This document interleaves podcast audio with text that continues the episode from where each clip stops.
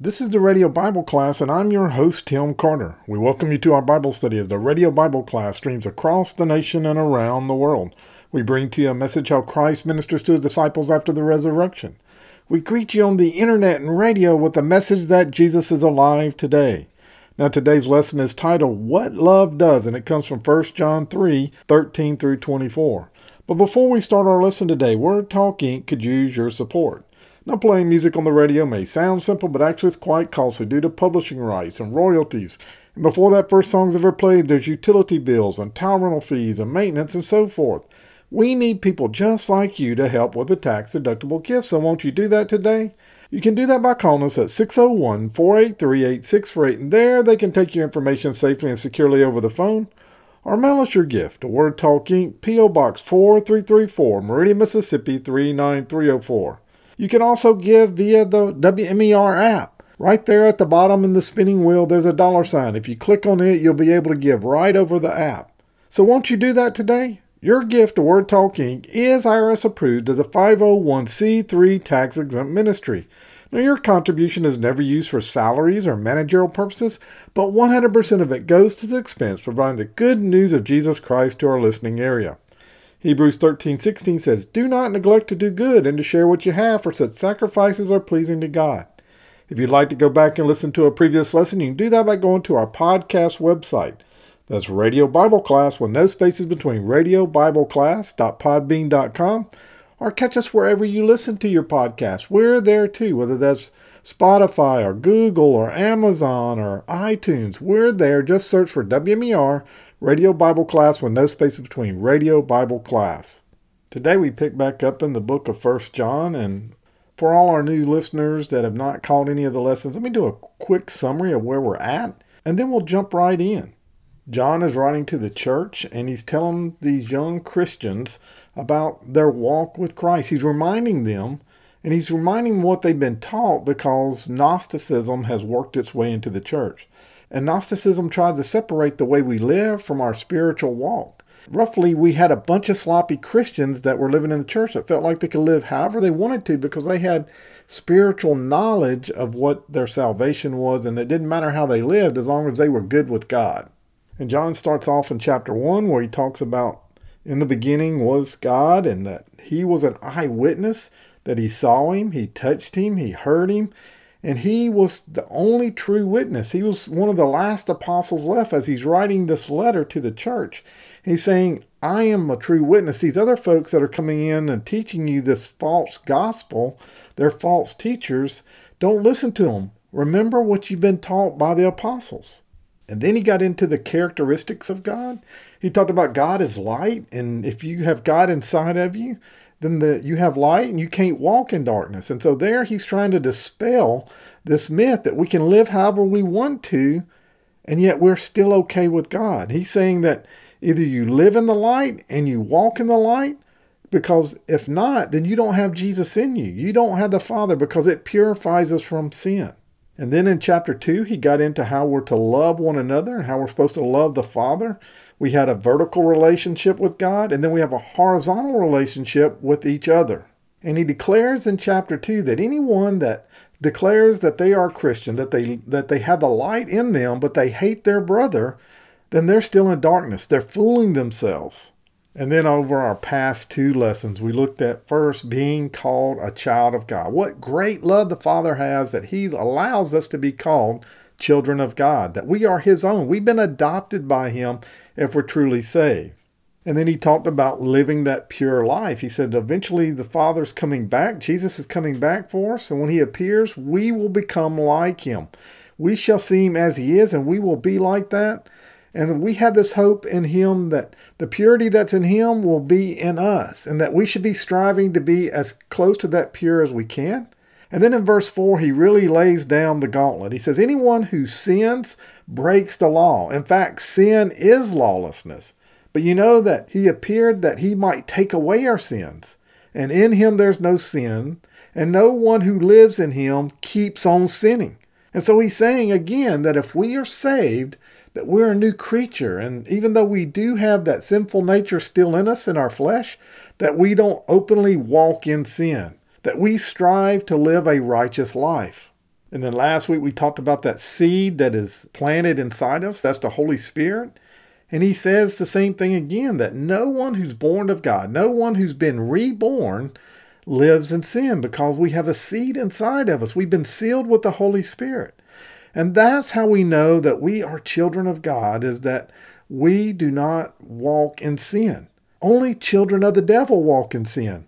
Again, we're going to occasionally sin, but we don't choose to sin. Children of God love one another, and they choose to walk in a righteous lifestyle. We follow his commandments. And so that's what we're going to pick up today. We're going to talk more on love and hatred.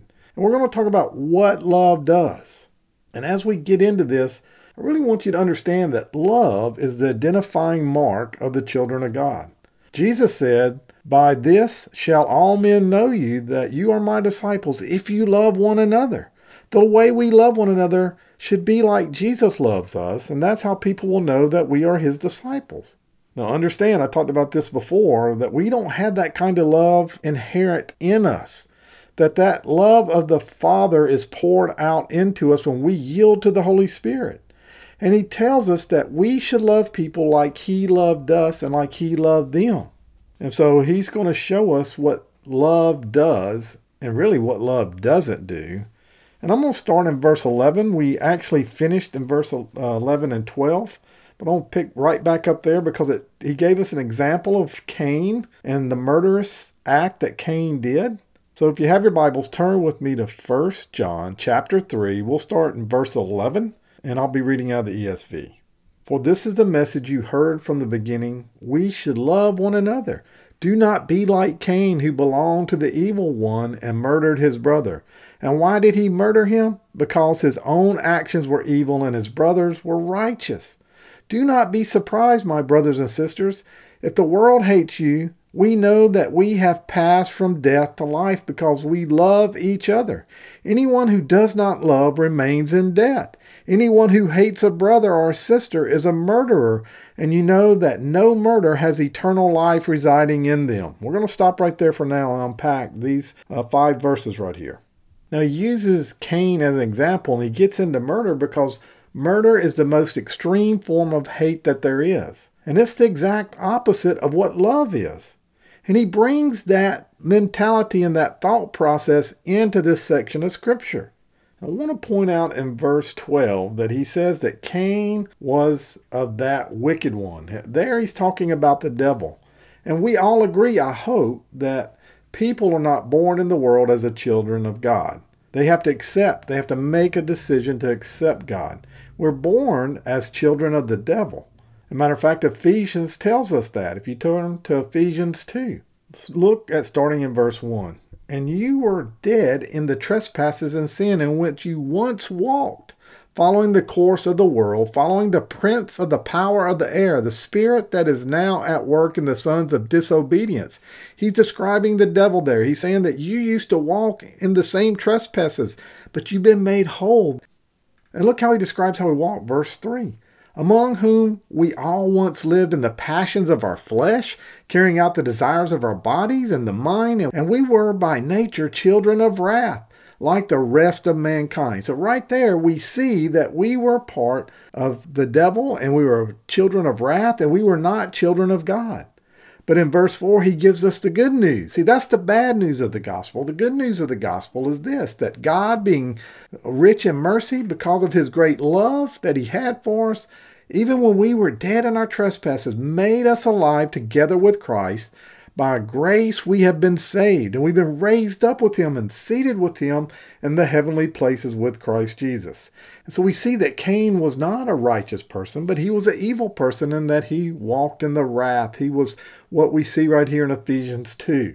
So we need to understand there's two distinct families here that this is talking about, not physical families, but spiritual families. There's the children of God and the children of the devil. And Cain was of that wicked one. He had an attitude of the devil. The Bible tells us in John chapter eight, verse forty-four, that the devil was a murderer from the beginning. The devil's desire is to murder. The devil comes to steal and destroy.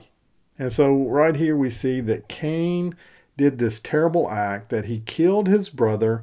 And why did he do it? Why did he kill him? Was because he was jealous. It, his offering wasn't accepted. If you go back to Genesis four, we went over that last week. I won't go back into that. But Cain was jealous of his brother, and so he takes him out to the field and he kills him. God accepted his brother Abel's sacrifice. He didn't accept his, and so Cain was jealous. He's not willing to do it God's way. He wanted to do it his way. Cain was not willing to follow the directions of the Lord, and the love was not with him, and because that he didn't follow the Lord, he killed his brother. He committed murder. And so then we see right in verse thirteen that in the presence of hate, it is like murder. And we understand that murder is the opposite of love. And we would all have to agree then, if there's a murderous heart, then there is the lack of love and there is malice there. And now after talking about Cain, he starts setting up that we live in a world of hate. That hatred is amongst between nations. There's hatred in the business world. There's hatred among neighbors. There's hate everywhere that we see. And that if we are in God, if Jesus lives inside of us, then we don't hate others. We love others and we show the love of Christ. Otherwise, we are like the world and we're not separated from the world. Remember what Jesus said about the nature of the world? Jesus said it this way. He said, they hated me and they'll hate you. The world doesn't love you if you're a Christian. Cain hated his brother Abel because God accepted his sacrifice because he followed God's way, and God didn't allow Cain to do it his own way. And the world will do the same thing to you. It may not physically murder you, but it will cancel you out. It will keep you from getting that promotion. It will stop you from making and be, having a blessing if you call out the name of Jesus Christ and you make a stand on God's word. And then he says in verse fourteen that we've been pulled out, that this isn't our world, that we've been transposed out of death into life, and in doing so that we've been taken out of the world, and our heart now is not filled with hate like the world. If we're saved and the Holy Spirit lives in us, then we have a heart of love. If we all stop and think, we can think about that person that was a person of hate, but then after they were saved, that they had this new thing. They were totally different. All of a sudden, they went from being a grumpy, hateful person to being a loving person. And you can't do that on your own. That is being saved and the Holy Spirit filling you and changing you and you becoming that new creature. I had to go to Pensacola this week, and while I'm driving, it's amazing that driving really brings out and shows me areas of weakness in my life. But I found some times where I got very frustrated at the way people drive, and I had to ask the Lord to forgive me because I wasn't being a very loving person. And I know all of you are more holier than me. You're probably sitting here and you don't have any malice. You don't have any hate in your heart for any other person, and good for you.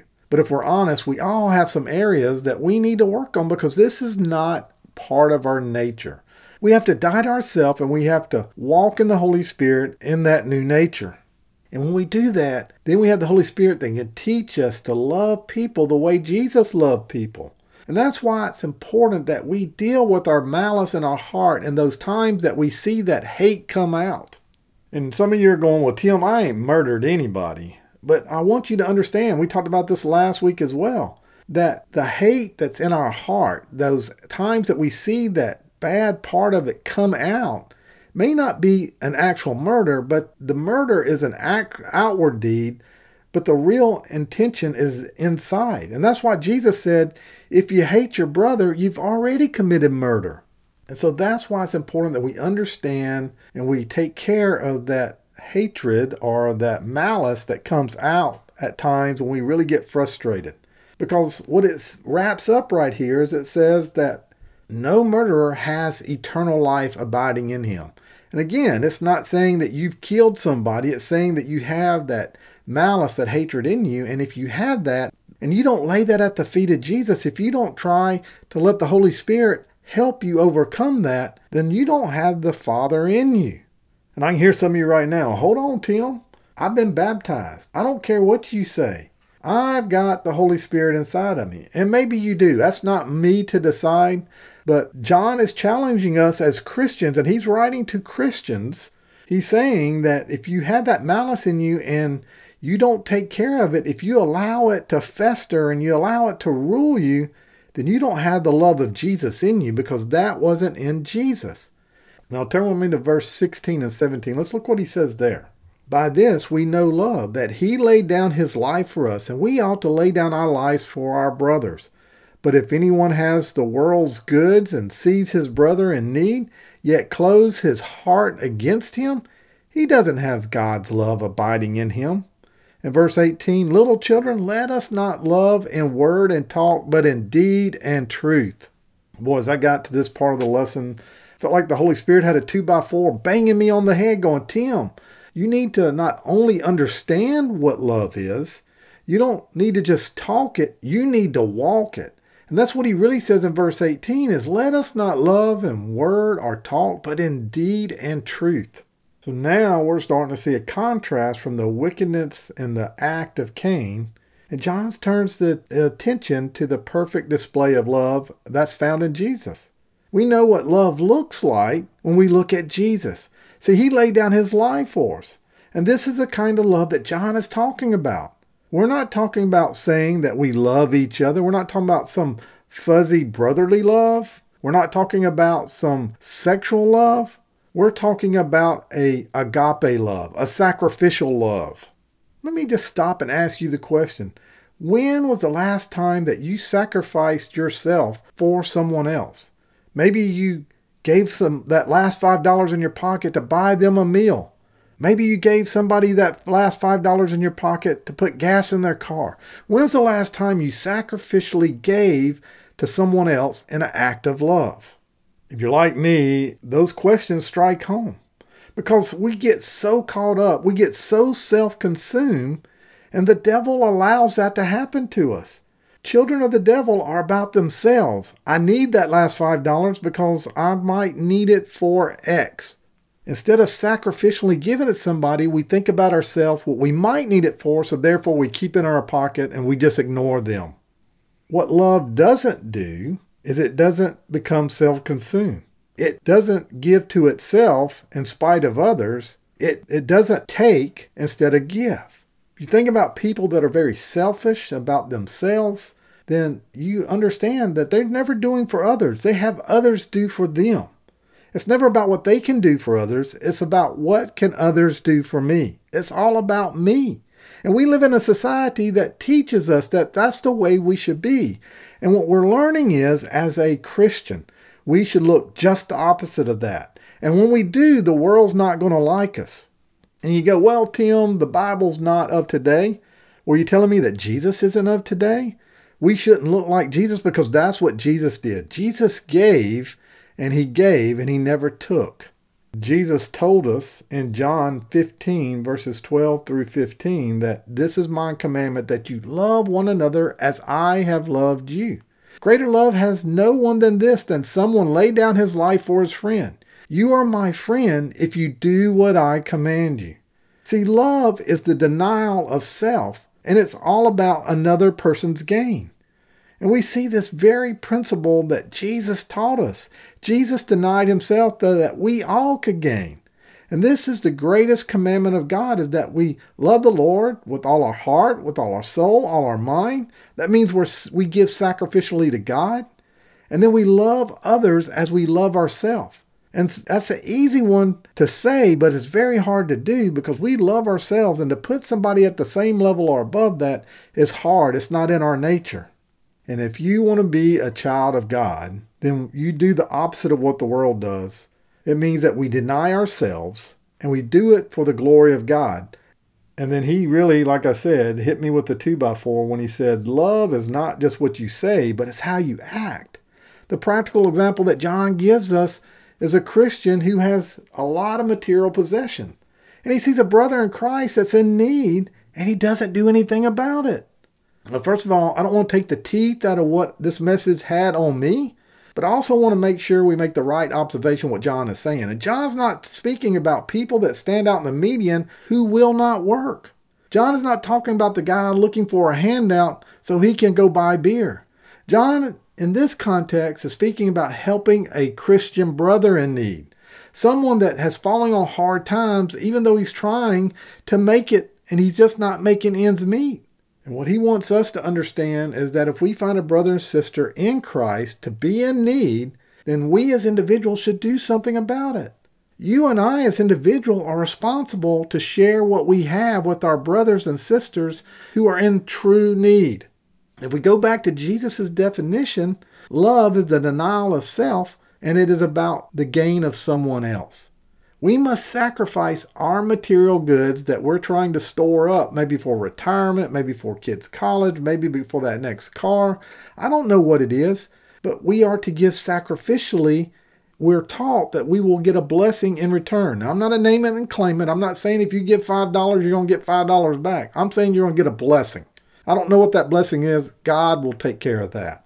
And so getting back on track, John is trying to tell them, if our hearts are closed against our brother in need and we don't act to help, then how can we think that God's love is in us? We have to live out that righteous life. We can't just say we love. We have to show that we do love. Listen to James two, verse fifteen. Here again, James is telling us that we should act out our faith. What good is it, my brothers, if someone says he has faith and does not have works? Can that faith save him? If a brother or sister is poorly clothed and lack in daily food, and one of you says to them, go in peace, be warm and filled, without giving them the things they need for the body, what good is that? So also, faith by itself does not have works is dead. James, the half-brother of Jesus, was inspired to teach us that if we don't live out our love, if we don't love out for others, then our faith, our action is dead. It's only in the way we speak. We're not walking the walk. We're just talking a talk. Now look how he wraps up. Look at verse nineteen. We'll finish up the rest of this chapter. By this we shall know that we are of the truth and reassure our hearts before him. For whenever our heart condemns us, God is greater than our heart, and he knows everything. Beloved, if our heart does not condemn us, we have confidence before God. And whatever we ask, we shall receive from him, because we keep his commandment and do what pleases him. And this is his commandment, that we believe in the name of his Son, Jesus Christ, and love one another, just as he has commanded us. Whoever keeps his commandments abides in God, and God in him. And by this we know that he abides in us by the Spirit whom he has given us. And what he's saying right here in verse nineteen through twenty-four is that our actions give us confidence. It reassures us that we are in Christ. And even though when we do fall short, that God is greater than our action, and he can forgive us if we'll just ask for forgiveness. And next time we need to correct that. The next time the Holy Spirit tugs on us, we need to give that money away. We need to help that person in need. John summarized this really saying, if you want to know if you have eternal salvation, if you want to know if you are affirmed to have eternal life, then it'll be through your actions of love. If you love like Jesus loved, guess what? More than likely, you have Jesus in you. You're denying yourself and you're helping others. And therefore, you're living out the commandment that the Father told us that we're to do. And the other thing I'll say, because I'm out of time, is that sometimes we condemn ourselves. We're not being condemned. What he's teaching us here is that sometimes we're going to blow it. We're going to not love like we should have loved. And our conscience will bother us even though we've asked for forgiveness and we've been forgiven. Even when we have fallen short, John wants us to know that we can have our hearts assured, that we are walking in the light, confessing our sins and turning to the Lord. God has promised to forgive our sins and cleanse us from unrighteousness. Remember, we say that in First John one nine. God is greater than our hearts. God knows our action. God knows our heart. And he's able to forgive us if we truly ask for forgiveness, and we don't have to worry about that condemnation that we're putting on ourselves. God knows when we are seeking him, because God knows everything. God knows our heart. And God is greater than our condemning heart if we have messed up and we are beating ourselves up over. God is greater than our guilty feelings, what John says. I'm out of time, so let me close with this final thought. In verse twenty-three and twenty-four, it summarizes all this truth that we know and we have eternal life and we have confidence before God. When we believe in the name of his Son, Jesus Christ, our hope is in Jesus. And when we follow after him alone, when we follow after his commandments, when we choose to live righteous instead of openly choosing sin. The other thing is, it says, when we love one another, just as the Lord commanded us, then we are living like He wants us to live. Our love becomes sacrificial. It becomes an agape love. It's not about what we're going to get from it. It's about giving when we, when the person you give to can't give it back. If we're following His commandment, we're abiding in Him, and we're loving like Him, then we know and we have confidence that we are keeping His command. We're not listening just to ourselves or to the world or to Satan. We're putting away the desires of the flesh. We're putting away the desires of the eyes, the pride of life that we studied about.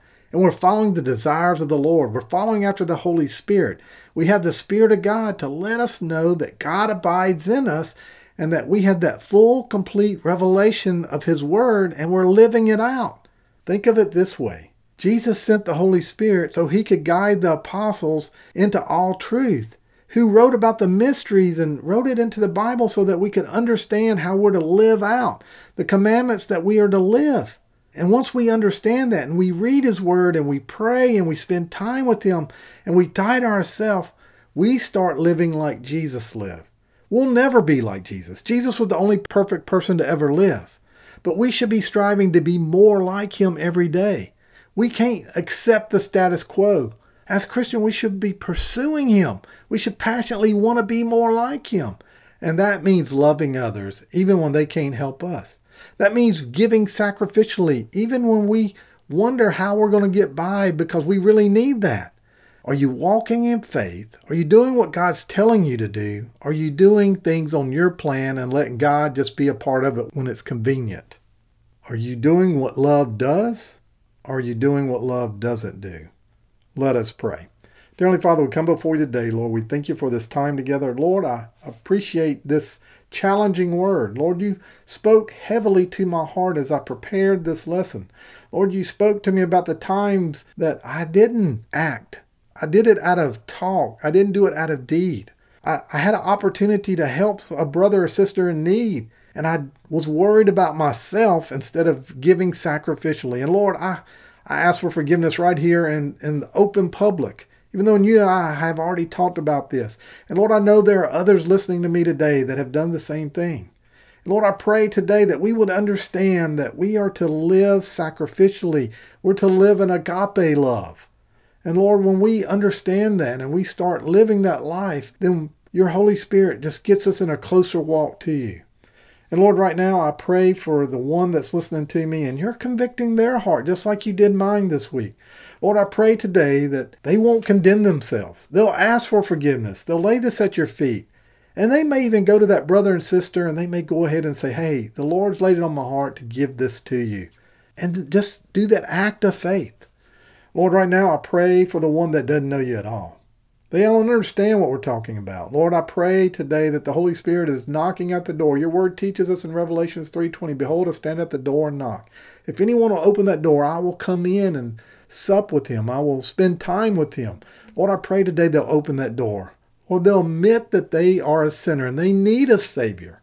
And You are that Savior that they need. And Lord, they'll say, I believe on Your finished work on the cross and how You overcame death. And Lord, I want You to be the Lord of my life, which means that not only am I believing and accepting Your mercy and Your grace that You're giving me, but Lord, I'm going to chase after You. I'm going to live that sacrificial life. Lord, I'm going to live a life that You would have lived, that You would want me to live, the life You called me to. And Lord, they'll chase after You and follow after Your commandments. They'll commit that walk to walk, not just to talk. Lord, we love You. We praise You. We thank You for all Your many blessings. Lord, I pray a blessing over everyone that hears this lesson today. Lord, it's in Your name we pray. Amen.